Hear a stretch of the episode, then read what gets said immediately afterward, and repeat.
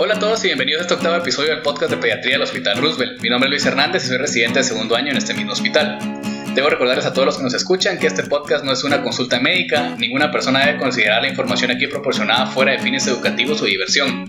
Por favor consulten a su médico si ustedes, amigos o familiares cursan con algún problema clínico y profesionales estudiantes de medicina les recordamos que todo lo que se hablará debe considerarse una opinión, ustedes deben evaluar todo lo que se diga y formarse su propio criterio clínico. Ninguna información proporcionada en este programa debe ser aceptada ciegamente y todos los casos clínicos son ficticios y no están basados en ningún caso verdadero. Ahora sí, empecemos. Eh, solo quisiera recordarles que en el resumen del episodio vamos a poder encontrar las diferentes secciones. Entonces, si no quieren escuchar la parte introductoria y quieren pasar de una vez al caso clínico, ahí va a estar la información de dónde va a estar cada parte. Quisiera dar la bienvenida a nuestros invitados del día de hoy, el doctor Juan Pablo Saldaña y el doctor Eifi Roca, pediatras intensivistas, jefes de la Unidad de Cuidados Intensivos Pediátricos del Hospital Roosevelt.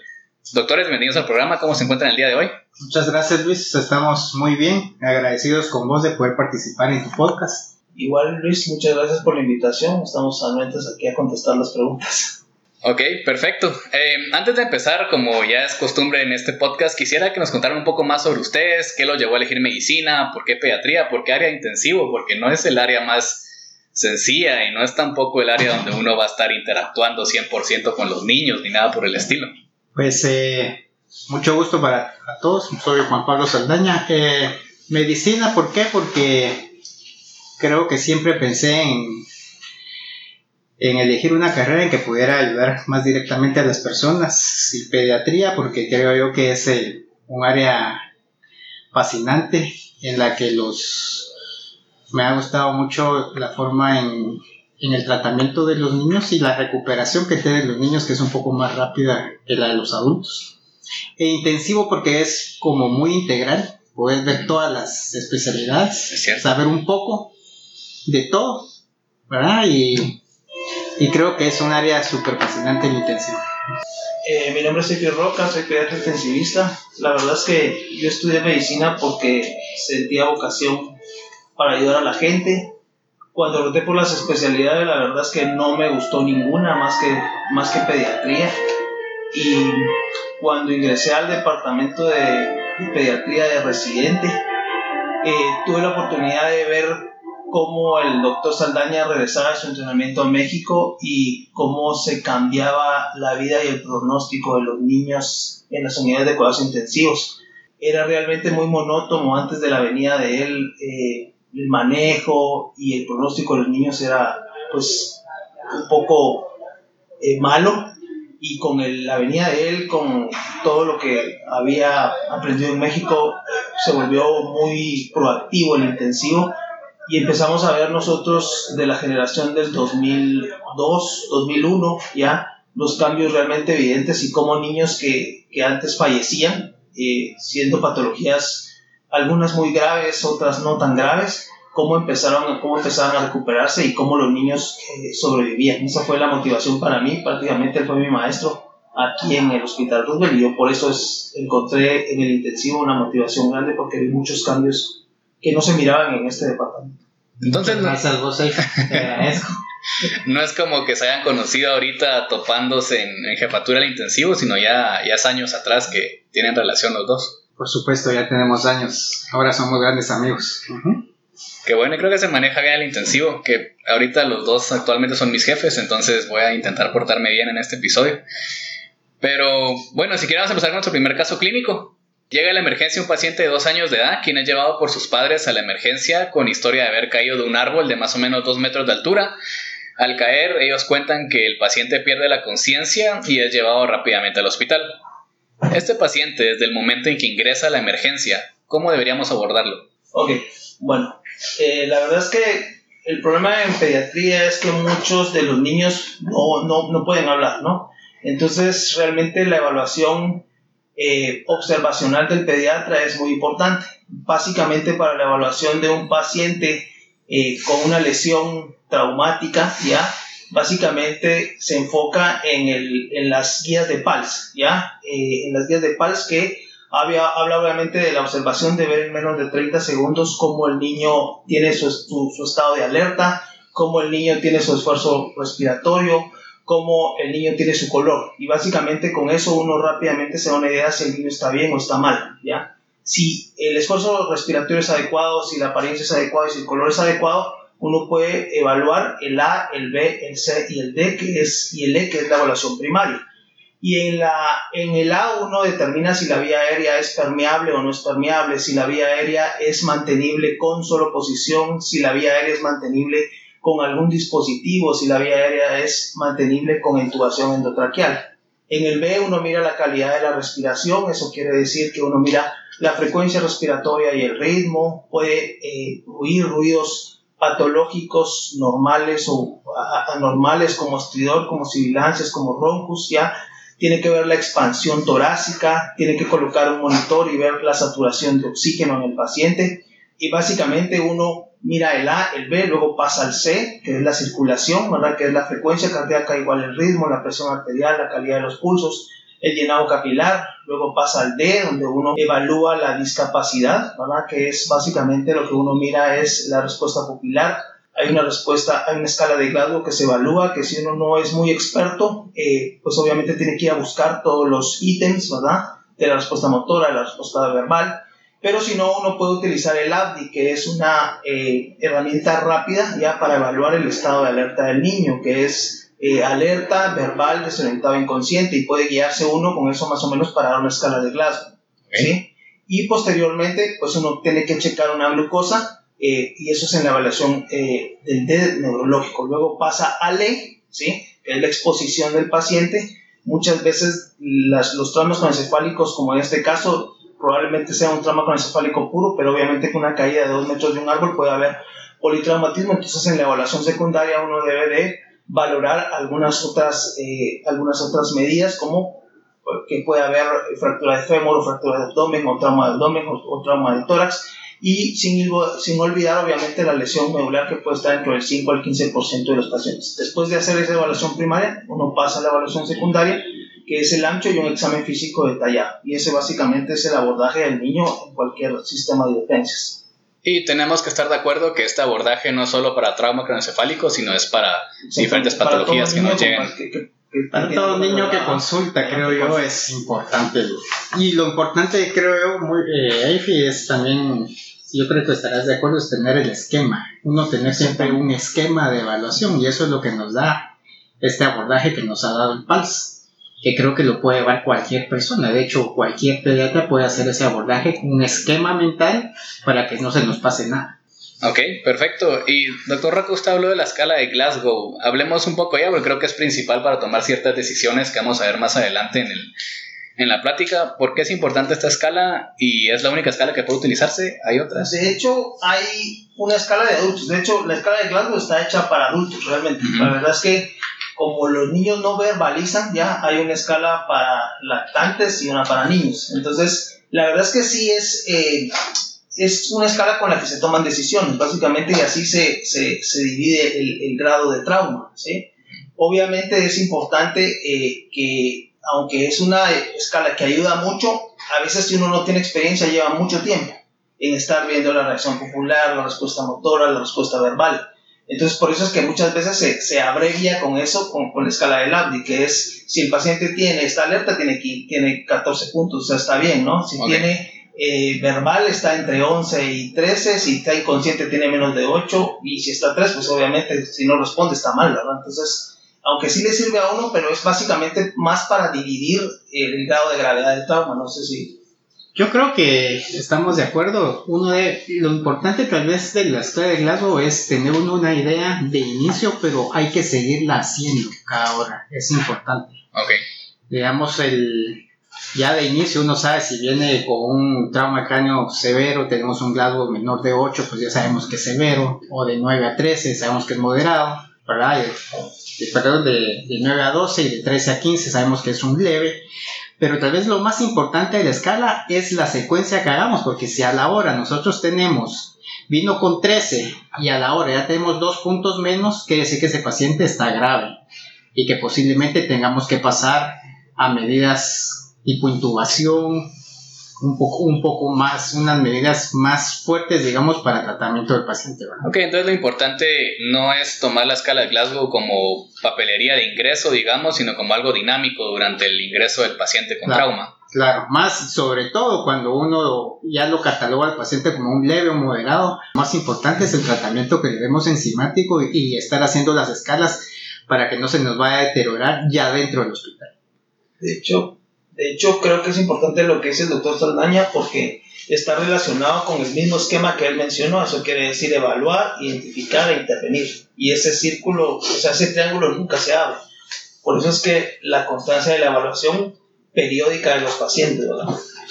Perfecto. Bueno, entonces el paciente ingresó a la emergencia, evaluamos la escala de Glasgow, iniciamos la estabilización inicial que ya platicó el doctor Roca y tomemos en cuenta que la escala de Glasgow está disminuida, está en un valor de 7, por ejemplo.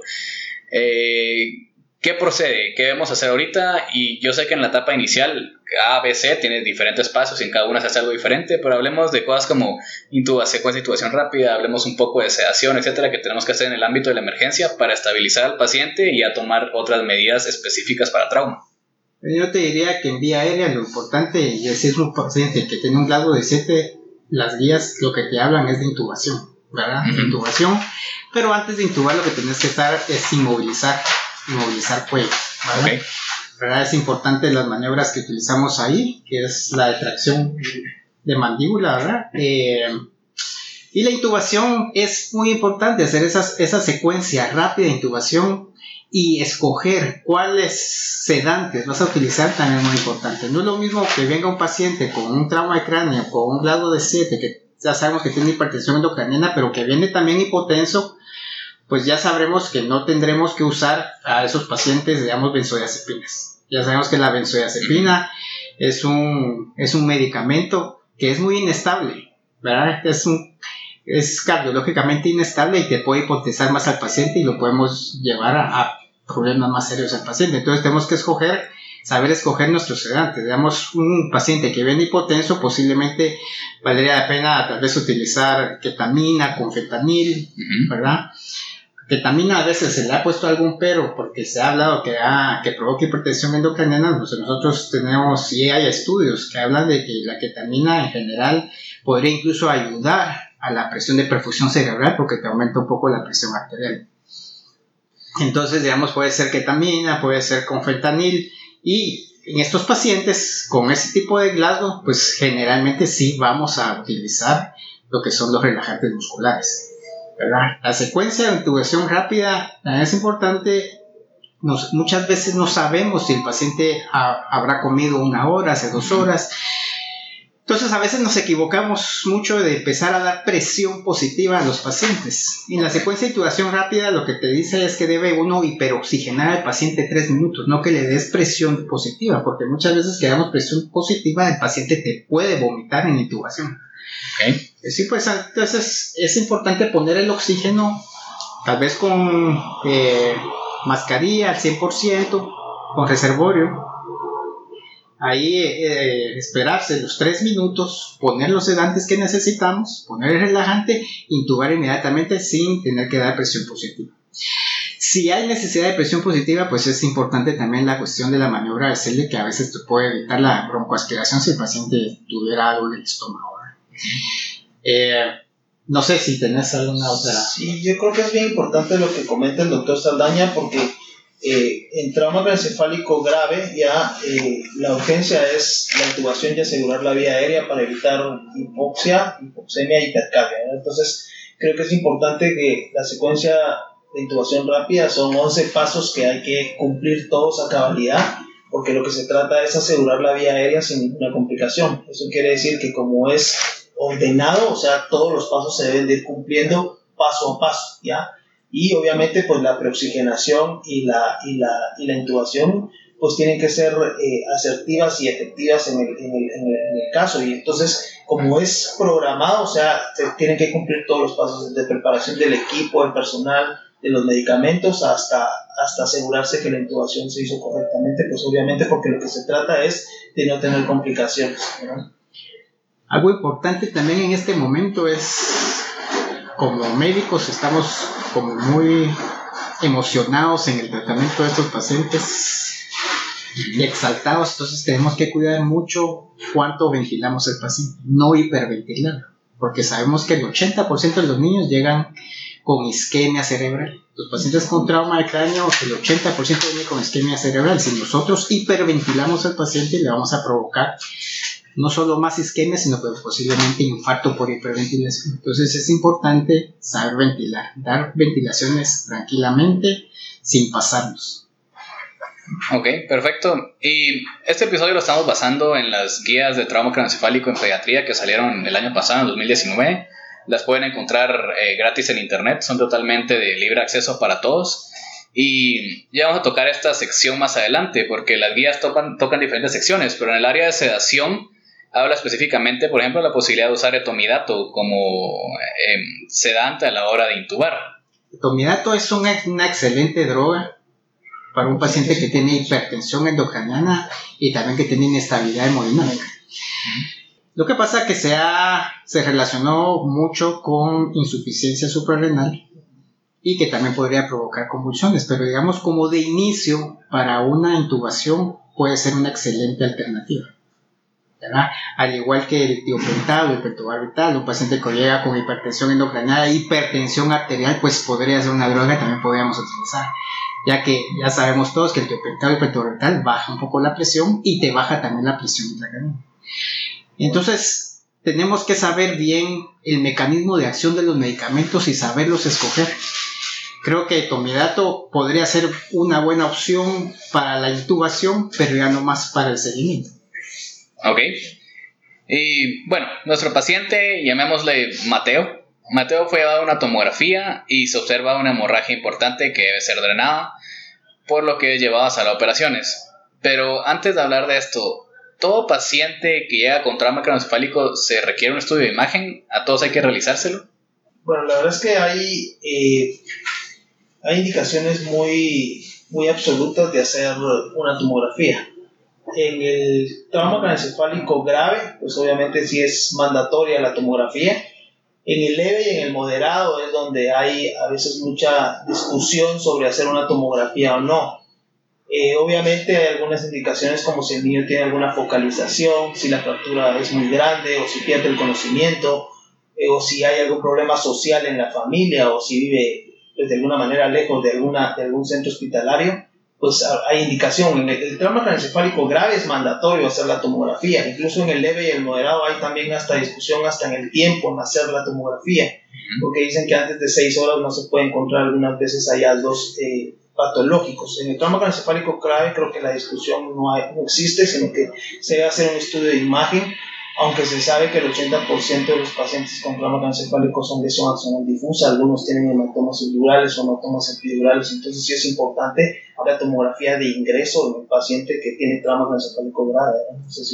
Sí, yo pienso que hay datos que nos pueden decir, digamos, un trauma leve, un trauma moderado, pues en general no deberíamos hacer tomografía de ingresos, a no ser que en el momento del trauma haya paciente convulsionado, haya perdido la conciencia, nos esté llegando con vómitos que no bajan, o sea, la cantidad que va, que va en aumento, o que tenemos esos signos de focalización que ya nos dijo el doctor Roca.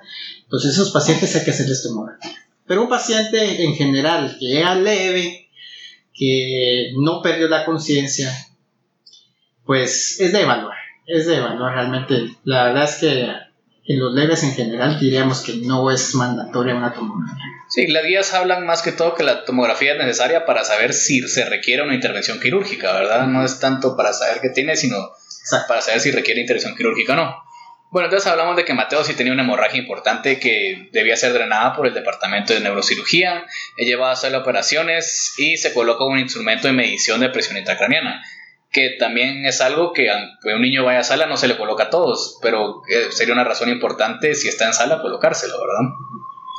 Bueno, entonces regresa con nosotros ya al servicio de cuidados intensivos, ya no estamos en el área de emergencia. Entonces, ¿cuál sería el primer paso a considerar el paciente está entrando por la puerta del servicio? Bueno, eh, yo creo que tenemos que enfocarnos, digamos, en, en objetivos claros dentro de intensivo. Digamos, uno es mantener la presión de perfusión cerebral. ¿Cómo mantenemos la presión de perfusión cerebral? Pues ya sabemos la fórmula, presión arterial media menos presión intracraniana. Si contamos con presión intracraniana con un dispositivo intraventricular, pues excelente porque la tendremos digamos, Más exacta. ¿verdad? Pero la idea siempre será mantenerla por lo menos la presión de perfusión cerebral en niños grandes en 50, 55 y en, en pacientes lactantes podrá ser 40, 45, pero ese es el mínimo. Y nosotros no queremos el mínimo, generalmente nosotros hablamos de un poco más de presión de perfusión cerebral para asegurarle al niño su pronóstico neurológico. Así que nosotros aquí en el intensivo del Hospital Roosevelt tratamos de mantener generalmente 60, 65 a 70 nuestra presión de perfusión cerebral. Esa es la primera. Dos, el asunto de mantener una eutermia y una buena volemia. Vamos a hablar de la volemia. El paciente no debe estar hipervolémico, pero tampoco hipovolémico. Tenemos que tener una euvolemia. Eh, nosotros usamos aquí solución salina al 3%, Ujú. generalmente como tratamiento para la hipertensión endocraniana, entonces yo creo que, y generalmente con eso nos va muy bien, mantener los líquidos más o menos en unos 1800, 2000 metros cuadrados, ¿verdad? Depende mucho también cómo se va comportando la hemodinamia del paciente. ¿Verdad? Si le vamos bajando, le vamos subiendo los líquidos. El asunto acá es mantener un buen gasto cardíaco, una buena presión arterial, que lo vamos viendo, ya sabemos todos, con una buena frecuencia cardíaca, una buena excreta urinaria, tener unos buenos pulsos. Luego, eh, mantener, aparte de la presión intracraniana, eh, la, temperatura, la temperatura debe estar el paciente normotérmico. ¿Verdad? Le han hecho muchos estudios de la hipotermia en estos pacientes y la verdad es que no hay, No cambia el pronóstico. no nos cambia el pronóstico, entonces lo importante es que no haya fiebre. Lo importante es que esté el paciente eutérmico. ¿verdad? Eh, no sé si tenés alguna, algo más de Yo eso. creo que es muy importante todo lo que ha mencionado el doctor Saldaña. Creo que lo que es importante es no olvidar eh, los factores eh, indirectos que manejan la resistencia vascular cerebral. Entonces, por eso, así mismo como tenemos metas hemodinámicas, tenemos metas ventilatorias. Eso quiere decir que uno debe mantener un CO2 entre 35 y 40 con un pH normal, ¿verdad? Para que no haya, pues obviamente, ni vasodilatación y edema o que no haya eh, eh, vasoconstricción e isquemia. Eh, es importante también, como mencionó el doctor Saldaña, mantener esta estabilidad y obviamente los electrolitos también son muy importantes para eso, tanto el calcio como el sodio como el potasio. Obviamente ponemos una solución hiperosmolar, ¿verdad? que da 514 miliequivalentes por litro, y cuando lo utilizamos en 3%, entonces hay que estar muy, muy vigilante de, de la natriuresis y del sodio, ¿verdad? ¿Por qué? Porque obviamente la carga osmolar es muy alta. Eh, es importante también eh, el control que nosotros hacemos de todos los órganos. Eso quiere decir que nosotros miramos lo hemodinámico, lo ventilatorio, miramos también el sistema hematológico. En el sistema hematológico, pues muchas veces, a veces por error en emergencia viene muy pálido, tiene 7 gramos de hemoglobina y lo transfunde, ¿ya? Y eso pues también puede afectar en algún momento, tanto en el intensivo como en emergencias, la hemoglobina. Eso quiere decir que nosotros manejamos hemoglobinas entre 7 y 10, ¿ya? Eso obviamente por la viscosidad y por el riesgo de que haya más, eh, más eh, problemas a nivel del sistema nervioso central. Entonces nosotros mantenemos la hemoglobina también entre 7 y 10. Y una cosa bien importante que hemos aprendido durante todo este tiempo, desde que el doctor Saldaña vino, es eh, la alimentación temprana. ¿Verdad? Eso es muy importante. De hecho, las guías hacen mucho hincapié en evitar la hipotensión y en dar alimentación, si, si es enteral, mucho más rápido. En las primeras 72 Las horas. 72 horas. Y eso es básicamente lo que nosotros hacemos aquí como manejo. A veces tenemos la suerte de que hay captores y nos colocan los captores de PIC. A veces, si uno no tiene mucha experiencia, pues puede confundirlo más que guiarlo. ¿Verdad? Porque hay que ver la calidad de las curvas, eh, si está bien colocado el catéter, etcétera, etcétera. Pero creo que básicamente eso es lo que hacemos nosotros. Realmente son muy pocos pacientes los que requieren una monitorización de la presión intracraniana, ¿verdad? Hay eh, indicaciones muy claras de, de, de, los pacientes que requieren eh, manejo de la presión intracraniana. No sé Bueno, yo creo que vamos eh, llegando casi al final y la verdad es que esta información que nos están hablando los doctores están realmente en las guías. Las guías son bastante completas con su nivel de evidencia.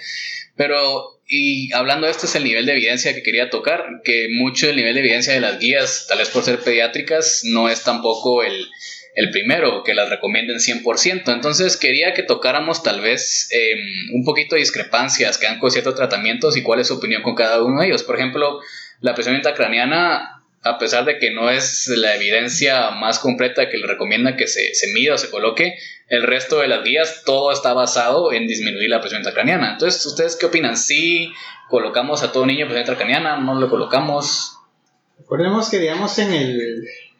Pues, uno trata de ser como los pacientes lo menos invasivo posible, ¿verdad? Porque ya sabemos que la invasión nos puede provocar también problemas. Eh, digamos, yo lo que te diría es que un paciente que yo lo tengo las primeras 24 horas y no lo veo bien, tipo hemorragia, ¿verdad? Un epidural, un subdural que ya se trató, pero el paciente no ha ido mejor, pues es, digamos, como que es muy útil tener una tener un captor de presión intracraniana nos ayuda muchísimo a estar viendo todo esto de las curvas de Ludenberg, ver si el paciente va bien con esa presión intracraniana si lo tenemos muy alto, a pesar que nosotros podemos tener tomografías normales, puede ser que el paciente haya tenido un axonal difuso tan fuerte que pueda tener aumento de la presión intracraniana. Yo pienso que, digamos, hay que encontrar el equilibrio. Yo te diría que la mayoría de los pacientes no van a necesitar la presión intracraniana, pero una buena parte, una mínima parte, tal vez si la utilizaremos, que, que tenemos que escoger quiénes son los que realmente la necesitan, ¿verdad? Si un paciente tiene hipertensión intracraniana, generalmente eh, los ventrículos van a estar colapsados y es bien difícil colocar un captor de pique en un paciente que tiene los ventrículos colapsados. Y eso se altera el resultado de la misma la medición. Sí, entonces va a quedar tu catéter tal vez en un subdural, digamos, que ya no es tan exacta la presión intracraneal. Por eso que se están usando otros dispositivos, la presión barométrica de oxígeno, ¿verdad? Eh, que es lo que se ha estado utilizando, pero es también una cuestión bastante invasiva. Ah, y la idea es mantener 10 milímetros de mercurio. Ese sería el mínimo. Normalmente lo tendríamos que tener en 20, 25. ¿Verdad? Pero como te digo, es, eh, son cuestiones invasivas que hay que saber uno en qué momento se debe utilizar. Ok, y ya platicamos, el doctor Saldaña nos dijo un poquito antes que aquí en el hospital utilizamos salino al 3%, pero otro que parte de las guías que causa un poquito de discrepancia y que no hay como eh, una decisión o, un, o algo específico que vamos a utilizar es salino al 3% contra manitol. No sé cuál es su opinión sobre esto. Eh, yo creo que va a depender mucho de la escuela donde uno se forme, qué es lo que utiliza. Eh, dice el manitol es un buen medicamento siempre y cuando se busquen ciertas metas. Eso quiere decir que en hemorragia no se puede utilizar porque aumenta la osmolaridad y hay riesgo de más hemorragia. Y cuando el sodio se eleva tampoco se puede utilizar el manitol. Creo que el uso del manitol tiene que estar basado en la evaluación eh, constante, ¿ya? Porque el manitol tiene dos mecanismos de acción, ¿verdad? Tiene un mecanismo de acción que disminuye la viscosidad, aumenta el espacio, el, volumen extracelular, pero produce diuresis. Y la diuresis es osmótica. Entonces, si uno no está atrás de la excreta urinaria en las reposiciones, obviamente, pues sí le puede dar problema. la ventaja de la solución salina es que tiene como 20, 20 mecanismos de acción que no produce probablemente tanta natriuresis como produce el malitol. Eh, la verdad es que uno, en lo personal, creo que depende cómo se siente mejor eh, nosotros utilizamos solución salina al 3%, a veces algunas veces utilizamos manitol cuando la respuesta no ha sido adecuada eh, durante las primeras 24 48 horas, pero creo que indistinguiblemente de, esas hay que saber los mecanismos de acción, los efectos colaterales que tiene manitol, la diferencia de la solución salina. Yo creo que las guías no te prohíben el uso de manitol, pero sí le vemos ventaja, digamos, a la solución salina al 3% porque es un poco más hemodinámicamente más estable que el manitol. Pero vemos en pacientes que a pesar de la solución salina al 3%, el paciente no te ha ido mejorando y, sigue con hipertensión endocriniana, pues la posibilidad de manitol pues no está prohibido por supuesto. Con los, digamos, con el cuidado que debemos de tener de que el paciente orine mucho y que nos baje eso la presión arterial y que eso nos disminuya la presión de perfusión cerebral y el flujo cerebral. Entonces hay que estar, como dijo el doctor, estar eh, reponiendo esa orina para que no vayamos a tener nosotros más problemas con el paciente. Ok, y hablemos ahorita de lo que es, ya lo hablamos un poquito antes específicamente a la hora que el paciente llega a la emergencia, pero ahorita que ya el paciente viene fuera de sala, está en intensivo, hablemos un poquito de sedación. las guías también difieren un poquito en ciertos medicamentos, cuáles utilizar, y hablan incluso también de utilizar barbitúricos. Entonces, eh, a la hora de sedación, ¿qué han, en su experiencia, qué han visto ustedes que funciona más? ¿Qué han visto ustedes que funciona con cada uno de los pacientes? ¿Y por qué sería necesario? Pues nosotros lo que utilizamos normalmente es midazolam y fentanil. Ya, si el asunto, digamos, que haya venido por una hemorragia y eso ya está resuelto por neurocirugía, nosotros usamos esos dos medicamentos que son, digamos, excelentes, uno como sedante y otro como analgésico. Si nosotros miramos que no hay mejoría en la hipertensión endocraniana, pues generalmente nos podemos pasar a algún barbitúrico, ¿verdad? Pero es como una, como algo de segunda línea. Siempre con el cuidado de esa cardiodepresión que nos puede dar el barbitúrico. Sí. Entonces, eh, pues usamos midazolam, fentanil, no relajamos a los pacientes. Generalmente el relajante lo utilizaremos solamente si el paciente sigue con hipertensión endocraniana o si lo vamos a trasladar a algún estudio más. Pero en general, eh, para nosotros estar relajando a los pacientes, pues eso le aumenta la estancia hospitalaria y nos da más problemas de infección. De hecho, la ventaja que tiene los barbitúricos, como dijo los personajes, es que disminuye el metabolismo cerebral un 30% más que los sedantes normales. Entonces, en aquel paciente que tiene hipertensión intracraniana refractaria, podría ser una opción siempre cuidando la hemodinamia porque produce mucha vasopresión, es un vasopresión muy importante, entonces casi siempre se acompaña con, con aminas vasoactivas, con dolemia, etcétera, etcétera. Y obviamente pues la ventaja de eso es que si uno tiene un electroencefalograma de 24 horas puede conectarlo ahí para ver el brote de atenuación, que es lo que uno pretende en un paciente para llevarlo a un coma barbitúrico. Ok, perfecto. Creo que el resto de puntos están bastante claros en las guías o puede darse uno su propia opinión. Eh, solo tenía una última pregunta y que también hay un poco de discrepancia y que es sobre la profilaxis contra convulsiones. Eh, si es necesario también para todos los pacientes y qué medicamento tal vez sería el más recomendado. Con respecto a la profilaxis, uno lo que debe evaluar es el tipo de lesión que tiene. A veces las lesiones que son frontales o temporales son las que más problemas nos pueden dar.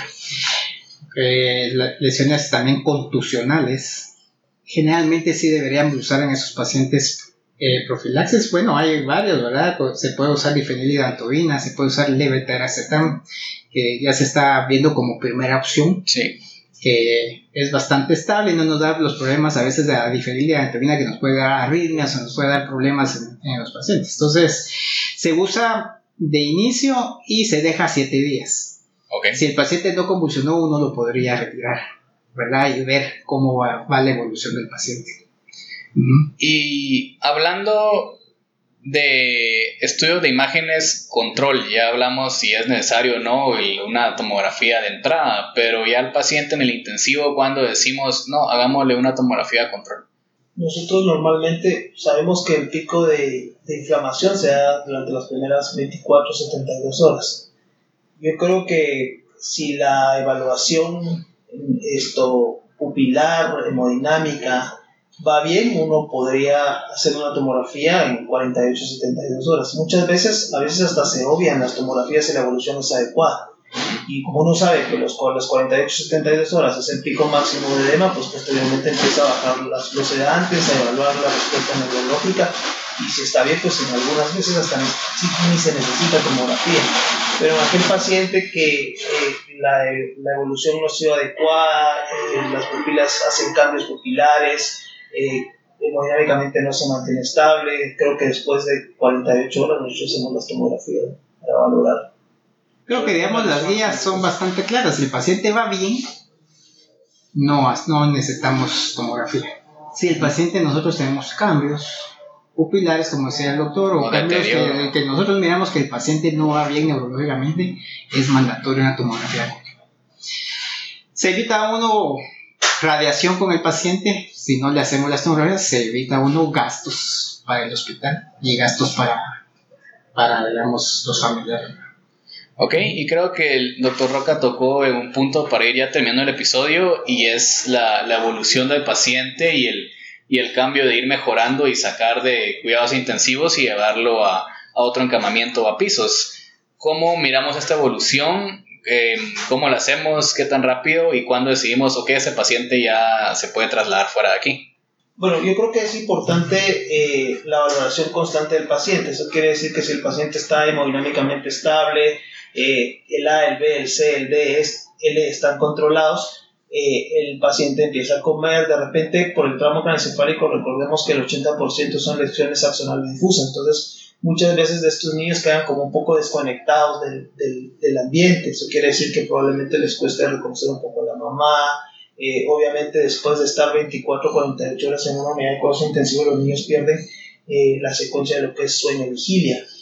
Pero yo creo que si el paciente tiene 24 48 horas de estar extubado, está hemodinámicamente estable, su escala de Glasgow está adecuado, eh, está viniendo bien, ya empieza a reconocer, empieza a comer por sí solo, yo creo que es el tiempo de, de ingresar al, al paciente a un piso para cuidados. Ok, perfecto. Creo que ya tocamos los temas necesarios, llegamos desde el, con Mateo desde el momento en que entró a la emergencia, el momento que se dio el cuidado adecuado y se logró sacar de intensivo. Y pienso que es lo que tenemos que saber para poder sacar un paciente trauma craneoencefálico desde que entra hasta el momento que se va. No sé si tiene algún otro comentario al respecto, doctores.